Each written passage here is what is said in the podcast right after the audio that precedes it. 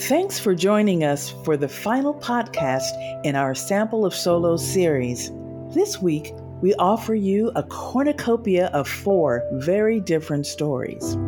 And if you support this podcast on Patreon, you can access behind-the-scenes content. This month, we have a special interview with the directors from Tales of Poe. Our first story is What's My Deadline? Written and performed by Dorothy Milne. When I grow up, I want to be a writer. I'm sixty-three, so I'm hoping I grow up soon. When I sit down to write, I need a little treat. I need a little reward for sitting down to write. A real writer would have a cigarette and a scotch. That's what a real writer would have. But I don't like scotch. And I don't smoke anymore. I bet I could write if I wasn't hungry. I should make a little something, keep my strength up and my mind keen.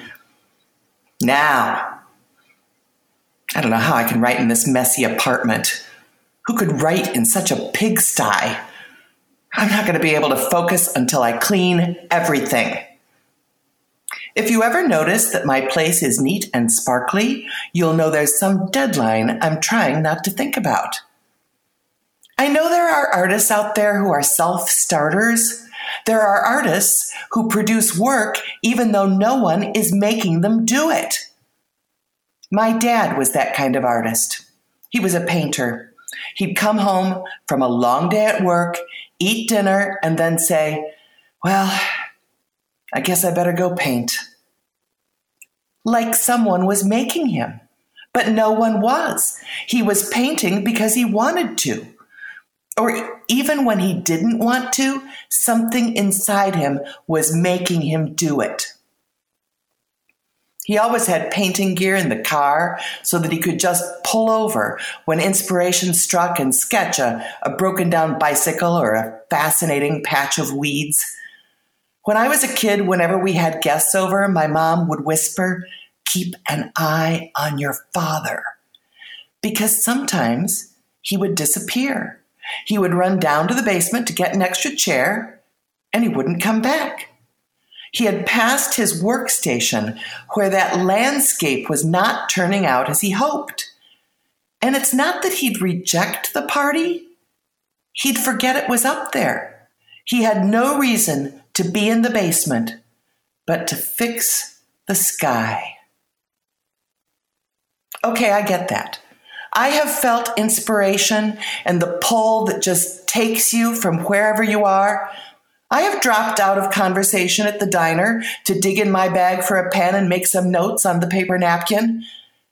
But to be honest, I don't experience inspiration unless I have a deadline coming up. Unless it's in the back of my brain that I had better come up with something or I will be letting everyone down. But my dad could say, I guess I better go paint. And then do it. No deadline. I know there are writers like that too. People that have that thing that drives them and makes them create. I don't have that thing.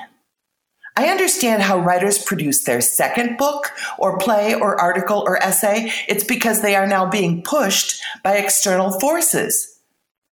I read about when Douglas Adams wrote The Hitchhiker's Guide to the Galaxy. Apparently, he was hiding from his publisher and had blown past several deadlines, and the publisher called and said, just roll out the page that's in the typewriter and bring it over with everything else you've got. Do that today or I'm coming over. Now that I understand. One of the many things that is wonderful about theater is the deadlines. You are responsible to the team to meet those deadlines. If you're acting or directing or writing or designing for a show, then it's going to happen. If you're ready or not, if it's good or not, you can only explore and experiment and start over and delay decisions for so long, and then you just have to do something because the audience is coming. I love that about theater. Because with any creative project, You can always make it better. But better is the enemy to finishing. Better is the opposite of done. But a solo project, or the part of any project that starts solo, that's so hard. For years, I thought I wanted to write, but I never finished anything, by which I mean I'd barely start. I'd write a page or two, and it would suck, so I'd stop.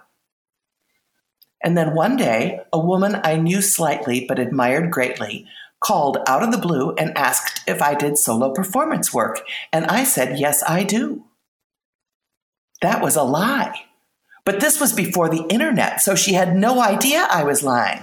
She said, that's great. There will be four of us. The director will call you to start setting up meetings. With that project, I learned the most valuable thing. It was not that I was too lazy to write. It was that I was afraid that what I wrote would be terrible. As soon as the fear of failure was replaced with the greater fear of reprisal for backing out of what I'd agreed to do, I had no trouble producing work. All I need is the threat of public humiliation if I don't meet the deadline. So in my younger days with my storytelling group, we would put out the press release and then write the show. Or I'd sign a contract to rent the theater and then we'd write the show.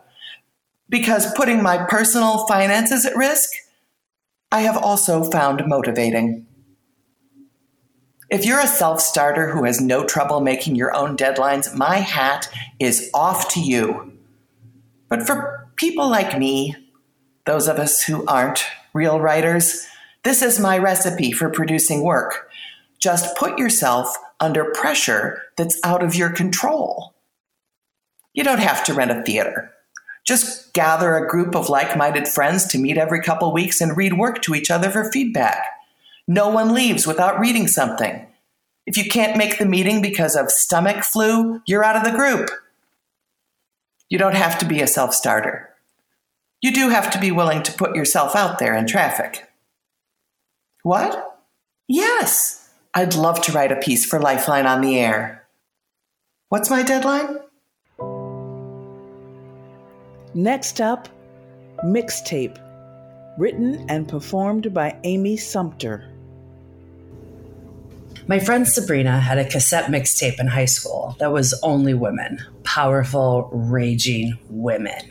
Women who screamed into their microphones, played their guitars like badasses, owned their space, and dared to enter the realm of the angry woman. They also entered my soul. These women screamed about things I felt but never knew I could also scream about, like the patriarchy. In high school, I had no idea how mad I was about it because I didn't understand what it was. I just knew I hated it. These powerful women opened up my eyes to a world where I could say no to unrealistic beauty standards. These women were P J Harvey, Seven Year Bitch, and Bikini Kill. We would drive around in Sabrina's old blue Camry and scream out lyrics. I had never heard anything like it before. I always listened to the radio. I thought I knew what was cool. I watched M T V, you know, when they actually played music videos. I would stay up late to watch Alternative Nation and one hundred twenty minutes. I knew about some pretty cool bands. I had a subscription to Columbia House and B M G, not to brag. I knew about bands like Blur and Rage Against the Machine, Beastie Boys, and a few female-fronted bands here and there. But this tape was a gateway into the Riot Grrrl, spelled G R R R L, movement. A movement I might have been a little too young to fully experience, but a voice I identified with in ways I didn't understand yet. This tape showcased a lot of voices I had never heard before. The radio was not going to introduce me to them, and after each song, I would pummel Sabrina with questions. Who was that? What song was that? Where are they from? Sabrina had a photographic memory. She remembered everyone's name. That's Bikini Kill, and a hush would fall over the Camry. Everyone in the car knew Bikini Kill wasn't fucking around. Bikini Kill were important. Bikini Kill were not only cool as hell, but also the forefront of the Riot Grrrl movement. Sabrina told us they're based out of the Pacific Northwest area, and that was some cool shit back in the nineties. They were friends with Nirvana. Kathleen Hanna is their lead singer. Sabrina would school us. Kathleen Hanna is the one who gave Kurt Cobain the title for Smells Like Teen Spirit.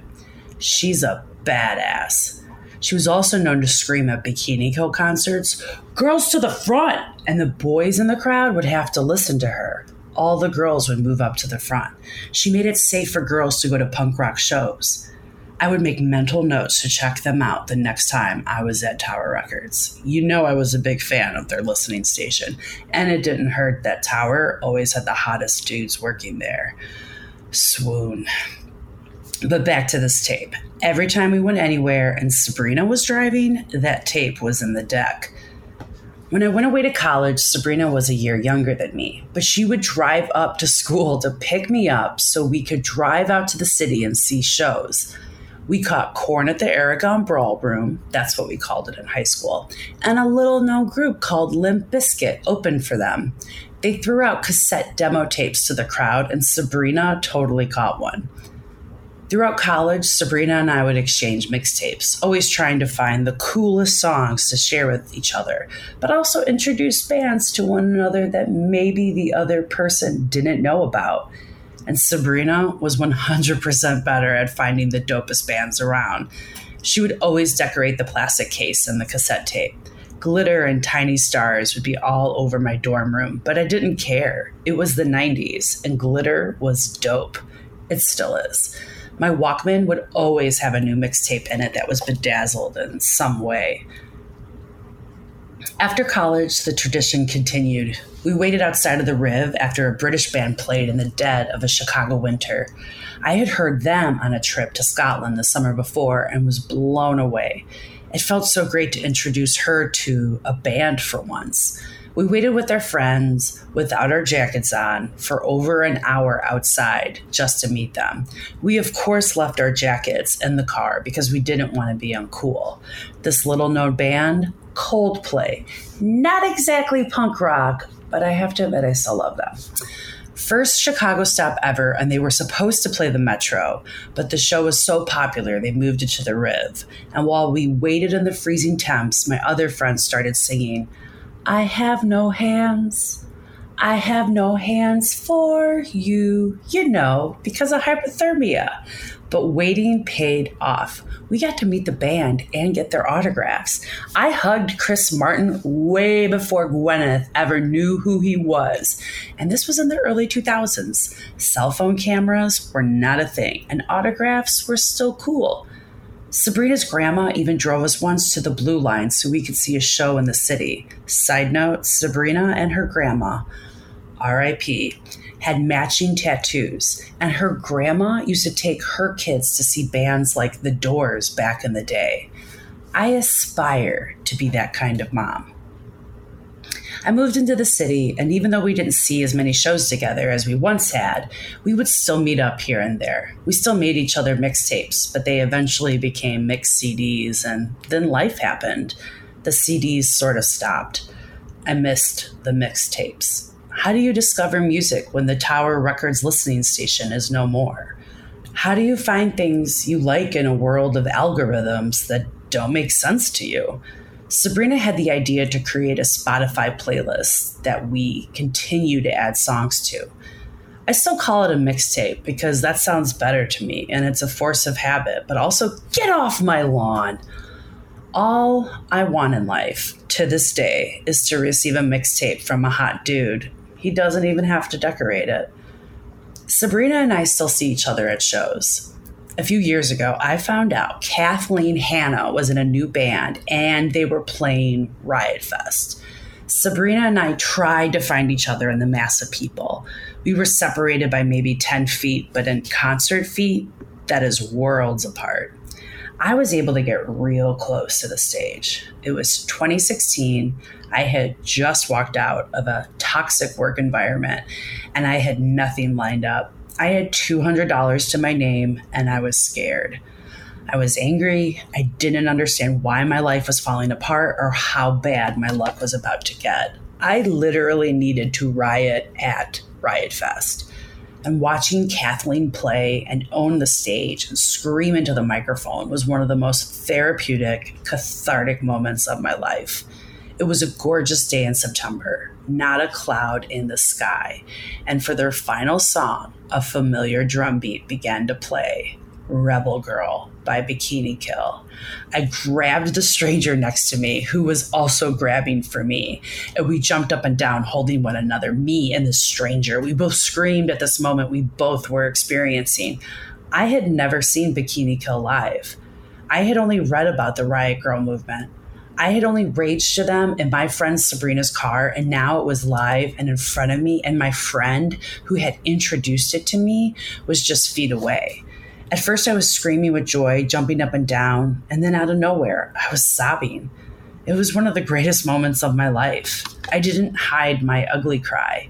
I never thought I would hear that song live. I never thought I would get that moment. My life was literally falling apart, but in that glorious chaos, I was free. As soon as the show ended, I found Sabrina. I was a little embarrassed I had cried. I told her, and she said, I cried as well, but I was eating, and I didn't want to be the crying girl who was eating, and we laughed. In college, I had asked Sabrina, can I borrow your girl tape? Sabrina gave me a side eye, knowing full well that I was going to keep it. Yeah, craps. I already have all the songs on C D, and I still have that tape. I'll never get rid of it. The next story is London with Clark, written and performed by Jay Lynn. The central building in the Tower of London is the imposing White Tower. In times past, it was a residence, a prison, and an armory. Presently, it contains any number of things that a four-year-old child might find intriguing. Armors, cannons, shields, hands-on exhibits that let a child feel the heft of a sword or tension of a longbow. In twenty ten, when I was touring the White Tower with our then four-year-old son Clark, he was most interested in the guardrobes, or eleventh century toilets. In the White Tower, the guardrobes are tiny rooms built into the outer walls. There's a stone seat with a hole over a chute to the outside. You can walk into one of the guardrobes and look through the hole, now covered in plexiglass. I told Clark that this is what people who lived in the castle used as a toilet. Clark asked, "People peed and pooped there?" "Yes." He looked through the hole to the view of what is now a tidy green lawn. Where did it go? Just down that hole and out the wall. Kind of gross, huh? But how did it get to the sewer? There weren't any sewers. There weren't any sewers? No. And that seemed to be the end of the guardrobe conversation. Later that afternoon, we were changing trains at the Westminster Underground Station to return to our hotel. This requires a descent of more than one hundred feet by a number of escalators. Clark looked around and said, "We're really far underground. I think we're down by the sewers." "Yes," I said. "I think you're right." Before we were parents, my husband Greg and I frequently traveled, often tagging along on one another's business trips or cashing in travel points for vacations. When we adopted Clark as an infant, we decided to do the same, more or less. So Clark's first trip overseas was to Amsterdam at fifteen months, and his second trip was to London when he was two. Clark is now fourteen, and we've made several trips to London with him. It is a beloved destination, and each trip is a combination of visiting old favorites and making new discoveries. When we're not there, he likes to read stories set in England and the history of England. We have, of course, cultivated this interest, but to some degree, he owns that attachment himself. When Clark was eight, we made plans to meet Greg in London after he finished three weeks of work in Europe. Clark and I traveled to Eton and Windsor. I had two reasons. One, I thought Clark might enjoy Windsor Castle, and two, after an overnight flight to Heathrow without Greg, I looked forward to a quick and easy cab ride. It's like going from O'Hare to Park Ridge, but more charming, and with a castle. We stayed at the Crown and Cushion, a pub and inn on High Street in Eton that has been in operation since seventeen fifty-three. There is not a square corner or level floor in the building. The stairs are steep and uneven, and the rooms are a bit cramped and quirky. Clark and I loved it. Most of the first day was for the castle. Clark observed that the Queen must be in residence at the time because the royal standard rather than the Union Jack was flying above the castle. Tourists can visit the stateroom, Saint George's Chapel, and multiple gift shops, and the castle provides a changing of the guards without the crowds of Buckingham Palace. We also learned that we could attend Evensong in the chapel after tourist hours. There was no doubt that going to Evensong would be perfect for me and possibly tolerable for Clark. He agreed when I told him there would be no sermon. A great thing about services in a large Anglican church on a weekday is that the congregation can often sit in the stalls behind the choir. Before the service started, I pointed out the seat the Queen would use if she were attending and that no one else ever uses. "So why isn't she here?" he whispered. "I don't know. We know she's home. Shouldn't she be in church?" "Well, I don't know. Maybe she takes Friday evenings off." After the service, I thanked Clark for indulging me. He said, "Sure, it was okay." It helped that we returned to the Crown and Cushion for fish and chips with malt vinegar. The rest of our time in Windsor and Eton was about the River Thames, which runs between the two towns. We fed the swans, took a tour boat, rented a rowboat, and walked along the river. Clark stopped to pet a dog, just like Greg does whenever he sees one. The owners were sitting with their dog on the banks of the Thames where they had docked their long, narrow canal houseboat. After a bit of chatting, they invited us in for a tour. When Clark talks about this particular trip, these are the details he recalls, not the castle or the church. It's all about the river and the boats and the inn. When we later celebrated Christmas in London, Clark asked if we could spend a couple of days in Eton because he thought Greg had to experience the Crown and Cushion. For someone who lives out of a suitcase a good share of the year, the charms of an eighteenth century inn are fleeting. But Greg indulged him. I think when we first became parents, we had high expectations of traveling with Clark. Travel would be about sharing favorite places and hoping he would love them as much as we do.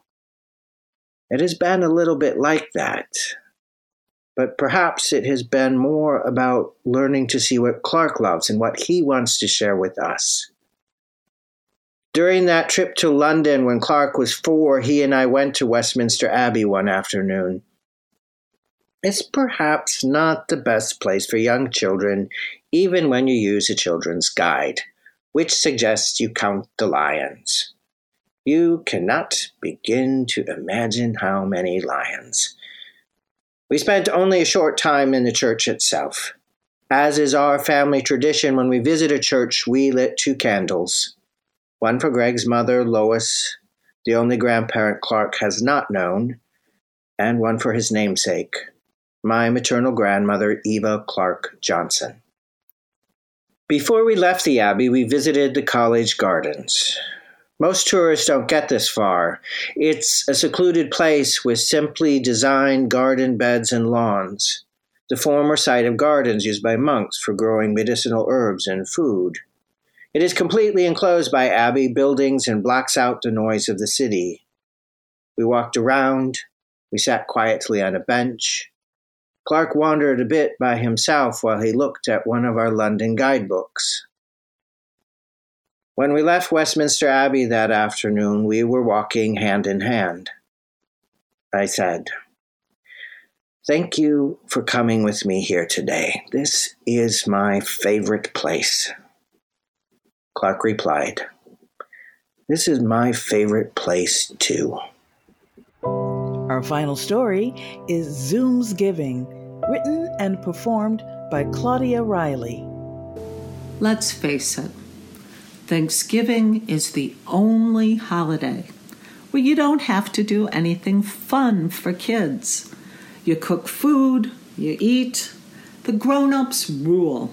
They watch football. They argue about the past.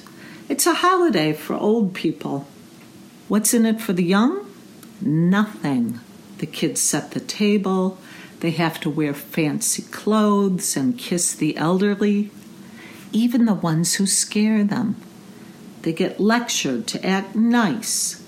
No fireworks, no presents, no candy, just dinner, and all the adults droning on and on about the past and either crying or yelling by the end of the night. The only way you're included as a kid is to be told you're taller than last year, or maybe that you look like a relative who died young, or worse, went insane. As a child, I could hardly wait to leave the table and go down to the basement of my Uncle Bill's and Aunt Jean's house to kick balls into laundry baskets with my sisters and cousins. We danced to John Lennon's Instant Karma. I didn't want to hear which of my dead grandparents was worse. Ma thought the radio was giving her messages to kill everyone. Oh, yeah? Well, Dad trained a squirrel to bite his own children. Or whether my mom was beaten less because she was a girl. Even in my teens and twenties, Thanksgiving held no magic for me. Was I moved when my Lithuanian relatives realized they still understood the language of the country where their parents had once lived? No. Did I feel amazed when everyone spoke about World War Two and the dead and sang these beautiful, sad songs from another era? Well, maybe a little, but I didn't know what to say or do other than turn to my cousins and whisper, "They're all stuck in the past."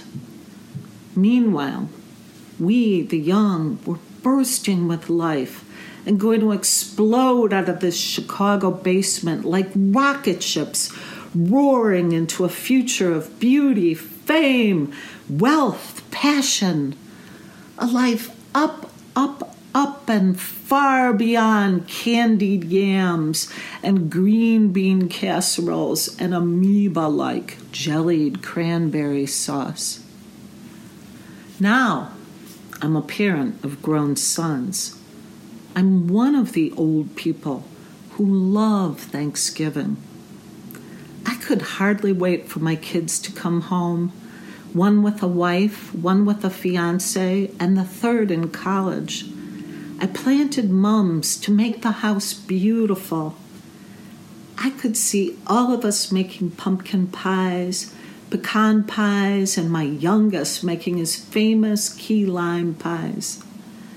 I watched the leaves burning red outside as the virus kept getting worse and worse, and T V announcers shouted, "No one should go home this year." Oh, shut up, C N N. I have combat plans. I'm going to open windows with a fire going and everyone socially distanced with masks on. Did you get the call too? You know, that call. "Hey, Mom? Listen, uh, I've been thinking, and maybe it's better I don't come home this Thanksgiving. What with you and Dad being, uh, well, you know, on the older side. I remember feeling virtuous during the shutdown in spring. I loved being a moral, decent citizen just by staying home, shopping on Amazon, doing takeout. But this, this Thanksgiving on Zoom was hard. Seeing the kids, but not touching them, not reaching out, not getting to breathe them in. Just me making pies, no one laughing, no one making me gasp with a piercing or a tattoo. It was hardest for us, the on the older side people, the ones who love the food and conversation and telling stories about our crazy relatives. Those relatives whose holiday recipes, written in cursive on index cards, we inherited after they died. And most of all,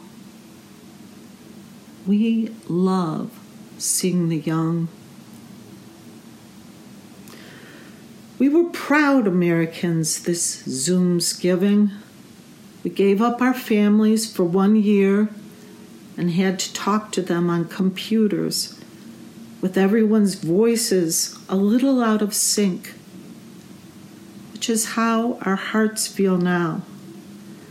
Just a little out of sync, a little sad and lost and missing everyone.